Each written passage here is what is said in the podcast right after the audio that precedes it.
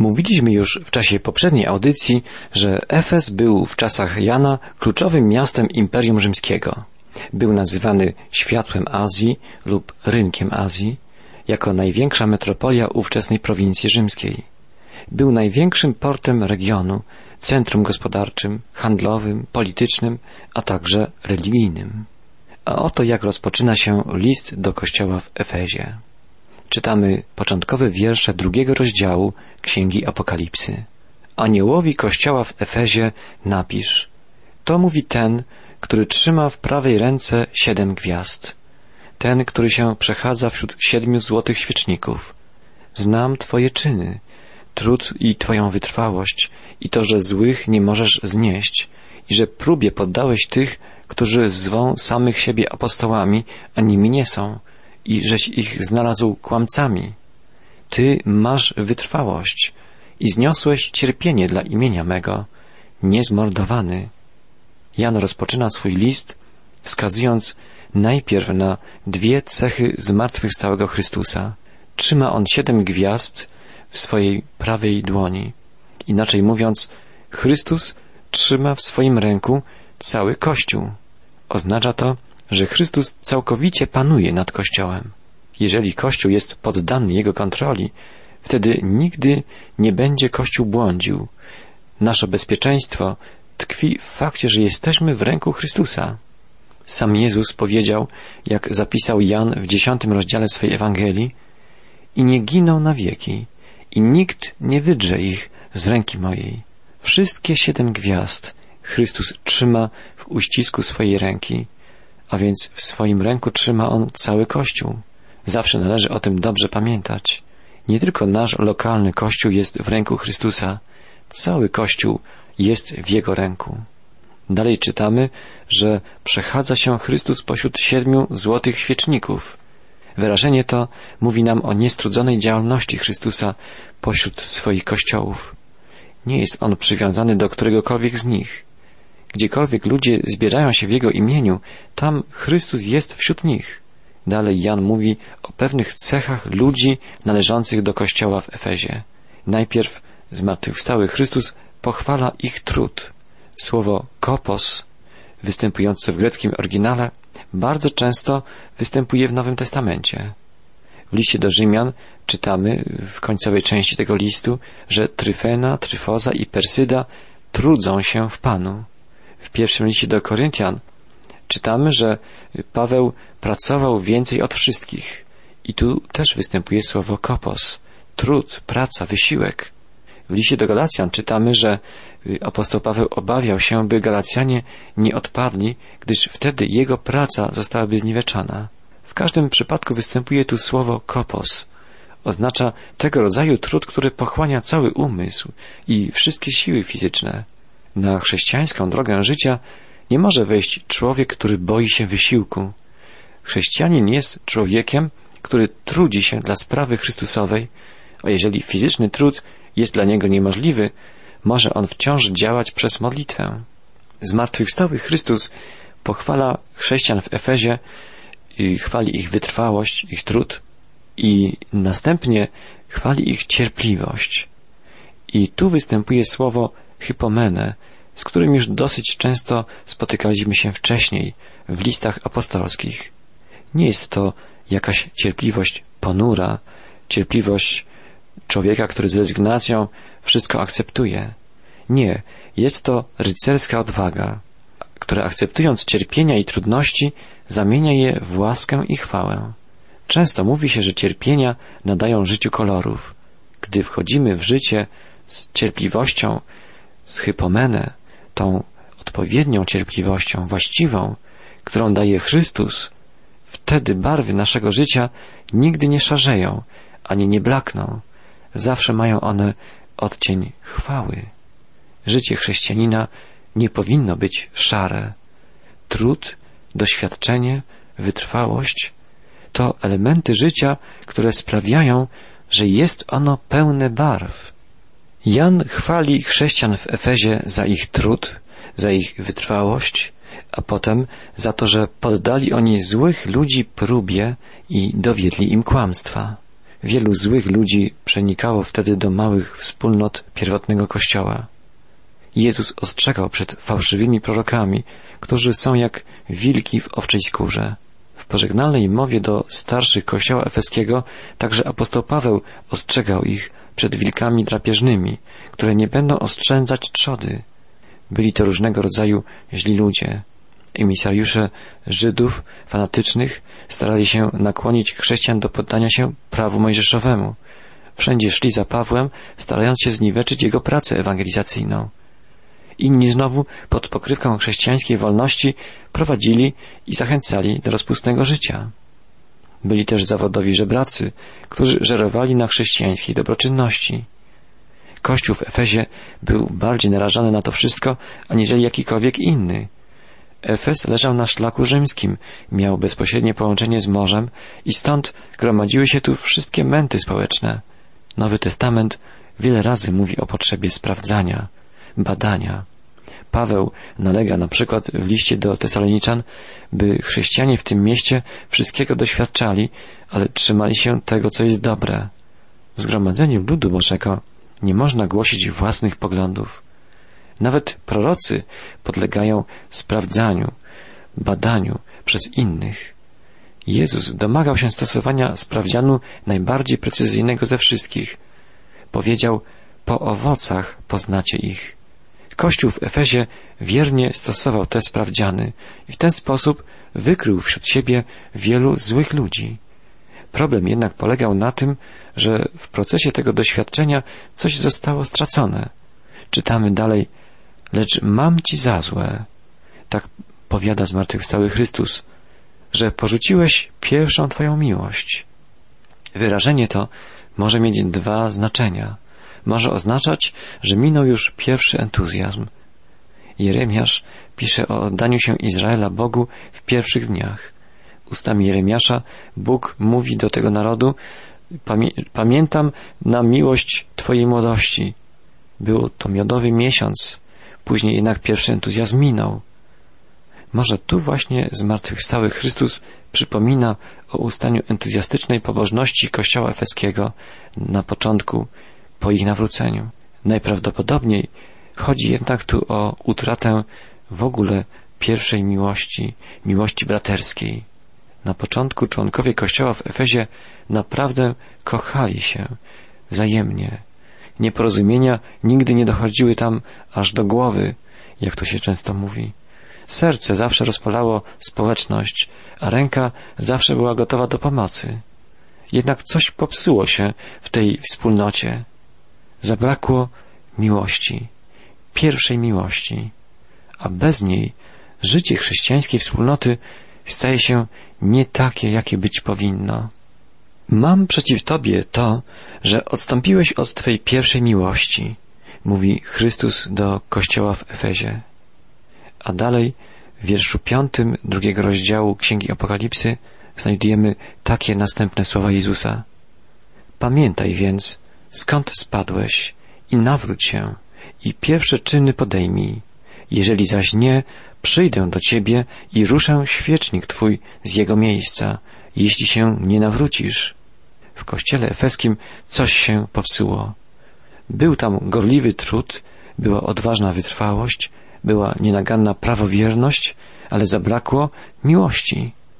Zmartwychwstały Chrystus apeluje i zachęca do uczynienia trzech kroków na drodze powrotu do pierwszej miłości. Pierwszy krok ukazuje prośba wspomnij. Chrystus nie zwraca się tu do kogoś, kto nigdy nie był w kościele. Mówi do kogoś, kto jest w kościele, ale jakoś zagubił drogę. Często wspomnienie jest pierwszym krokiem do powrotu. W dalekim kraju syn marnotrawny nagle przypomniał sobie dom rodzinny, wspomniał o tym, co tam posiadał. Przy, przytoczmy krótkie opowiadanie o pewnym wiejskim chłopcu. W wiejskiej szkole poznał on skromną, piękną dziewczynę. Później znalazł się w mieście, wpadł w złe towarzystwo i stał się znanym złodziejem kieszonkowym. Pewnego dnia stał na ulicy, akurat po skradzeniu komuś portfela. Nagle zauważył nadchodzącą z oddali dziewczynę. z którą kiedyś siedział w szkole w jednej ławce. Wciąż była taka sama, skromna i piękna. Nie zauważyła go, bo skrył się za parkanem. Ale nagle przypomniał sobie, kim był kiedyś i uświadomił sobie, kim teraz jest. O zimny metal lampy ulicznej oparł swoją gorącą głowę. Boże, powiedział, jak ja siebie nienawidzę. Wspomnienie skierowało go jednak na drogę powrotu. Wspomnienie, uświadomienie sobie swojego stanu to pierwszy krok. Drugi krok to upamiętanie się. Po uświadomieniu sobie, że coś się popsuło, mogą zajść różne reakcje. Możemy dojść do wniosku, że sytuacji nie da się naprawić i będziemy starali się zaakceptować to, co uważamy za nieuniknione. Możemy czuć się zakołopotani i zamiast spojrzeć prawdzie w oczy, będziemy zwalać winę na innych. Możemy również szukać radości życia na drogach zakazanych i usprawiedliwiać swoje grzeszne postępowanie. Jednak zmartwychwstały Chrystus apeluje, upamiętaj się. Upamiętanie jest przyznaniem się do winy i przeżywanie z tego powodu smutku. Syn marnotrawny powiedział, wstanę i pójdę do ojca mego i powiem mu, ojcze, zgrzeszyłem. Po uświadomieniu sobie swego błędu, Saul powiedział, zgrzeszyłem, postępowałem głupio, bardzo zbłądziłem. Najtrudniejszą rzeczą w pokucie jest przyznanie się do osobistej odpowiedzialności za grzech. Po przyjęciu tej odpowiedzialności przychodzi smutek, ale prowadzi on jednak do uzdrowienia. Trzeci krok to czyn. Smutek wynikający z pokuty ma prowadzić człowieka do dwóch rzeczy. Po pierwsze, ma prowadzić go do łaski Bożej, powiedzenia Boże, bądź miłościw mnie grzesznemu, a po drugie, ma prowadzić go do działania, działania, które ma być owocem pokuty. Nikt naprawdę nie pokutuje, kto stale powtarza te same błędy. Wielka prawda chrześcijaństwa polega na tym, że nikt nie może stać w miejscu, jak powiedział pewien chrześcijanin. Tak, dowodem prawdziwości upamiętania się jest przemiana życia, przemiana postępowania. Po naganie w liście do kościoła w Efezie pojawia się kolejna pochwała. W szóstym wierszu drugiego rozdziału Księgi Apokalipsy czytamy Ale masz tę zaletę, że nienawidzisz czynów Nikolaitów, których to czynów i ja nienawidzę. Spotykamy się tu z błędną nauką, której nienawidzi zarówno zmartwychwstały Chrystus, jak i Kościół w Efezie. Czymś niezwykłym może nam wydawać się fakt przypisywania nienawiści zmartwychwstałemu Chrystusowi, ale należy pamiętać o dwóch rzeczach. Po pierwsze, jeżeli kogoś bardzo kochamy, to na pewno będziemy nienawidzieć wszystkiego i wszystko, co zagraża pomyślności tej osoby. Po drugie, trzeba nienawidzieć grzech, ale kochać grzesznika. Wspomniani tu błędni nauczyciele są nazwani Nikolaitami. Zobaczmy, co historycy pierwotnego kościoła mają do powiedzenia na temat Nikolaitów. Większość identyfikuje ich z naśladowcami Nikolausa, prozelity z Antiochii, który był jednym z siedmiu diakonów, jak czytamy w dziejach apostolskich w szóstym rozdziale. Człowiek ten pobłądził i stał się heretykiem. Ireneusz pisze, że Nikolaici prowadzili życie nieograniczonego pobożania sobie. Klemens Aleksandryjski pisze, że oddają się oni przyjemnościom jak lubieżnicy, prowadząc życie w pobażaniu samym sobie. Ludzie ci rozumowali w ten sposób. Nie obowiązują teraz żadne prawa. Możemy postępować tak, jak chcemy. Pomieszali oni chrześcijańską wolność z zupełnie niechrześcijańską rozpustą. Byli to ludzie, których apostoł Paweł ostrzegał, by pod pokrywką wolności nie pobożali ciału. Twierdzili oni, że ciało i tak jest złe i dlatego człowiek może robić z nim co chce, gdyż nie ma to większego znaczenia. Nauka Nikolaitów prowadziła do niemoralności i była bardzo niebezpieczna, gdyż szerzyli ją ludzie znajdujący się wewnątrz wspólnoty Kościoła. Na koniec zmartwychwstały Chrystus daje wielką obietnicę tym, którzy zwyciężą. Kto ma uszy, niechaj posłyszy, co mówi Duch do kościołów. Zwycięzcy dam spożyć owoc z drzewa życia, które jest w raju Boga. Występuje tu pojęcie drzewa życia. Wiąże się to z dziejami ogrodu Eden. W środku ogrodu rosło drzewo życia, jak czytamy w księdze Genezis w pierwszym rozdziale. Bóg zakazał Adamowi spożywać owoce z tego drzewa. Adam i Ewa naruszyli zakaz Boży i zostali wypędzeni z raju.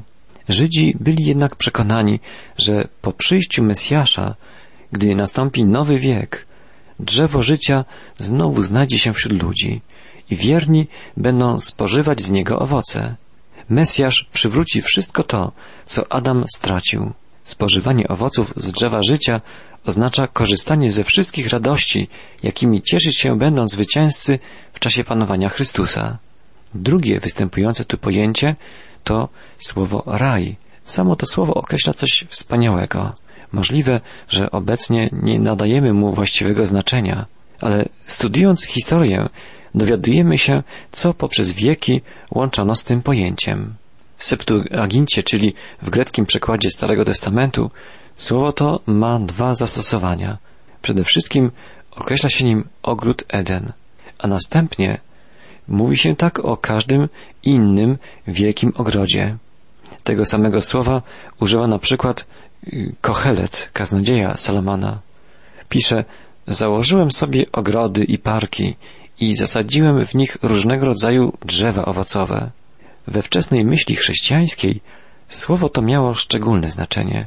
W ujęciu żydowskim dusze wszystkich zmarłych przenosiły się do krainy niewidzialnej dla nas, do mrocznego miejsca.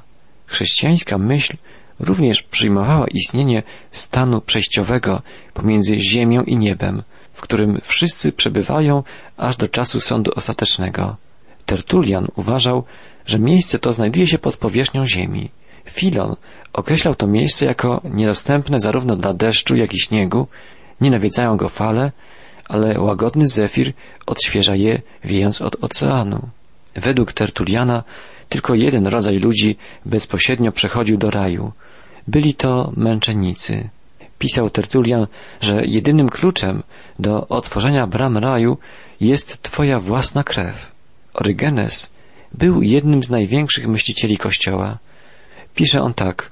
Uważam, że wszyscy święci, a więc wszyscy ludzie wierzący, opuszczający to życie, pozostaną w pewnym miejscu położonym na ziemi, które Pismo Święte nazywa rajem i będącym swego rodzaju szkołą dla dusz. Jeżeli ktoś naprawdę posiada czyste serce i światły umysł, bardziej wyćwiczony w przyjmowaniu nauki, ten szybko będzie robił postępy i wkrótce wzniesie się w powietrze i osiągnie Królestwa Niebios. Wkroczy do tych pałaców, które Grecy nazywają sferami, a Pismo Święte nazywa je niebiosami. W końcu pójdzie on za tym, który wstąpił na niebiosa, za Jezusem, Synem Boga, który powiedział, chcę, aby oni byli tam, gdzie ja będę. O tym miejscu mówi on, gdy powiada, w domu ojca mego wiele jest mieszkań. Tak pisał Orygenes. Wielcy myśliciele wczesnego okresu nie identyfikowali raju z niebem. Raj był miejscem przejściowym, gdzie dusze sprawiedliwych przygotowały się na spotkanie z Bogiem. W dalszym rozwoju myśli chrześcijańskiej nie łączono już pojęcia raju z jakimś pośrednim miejscem czy stanem. Raj jest tym samym co niebo.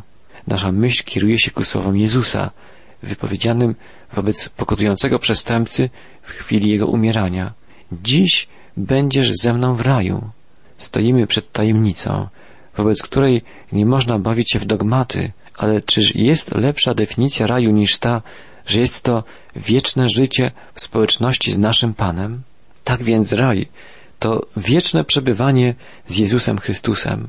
Wszędzie tam, gdzie jest On, Zbawiciel i Pan, Król wieczności. Chrystus jest źródłem życia, tak teraz w Kościele, jak i w wieczności, w niebie.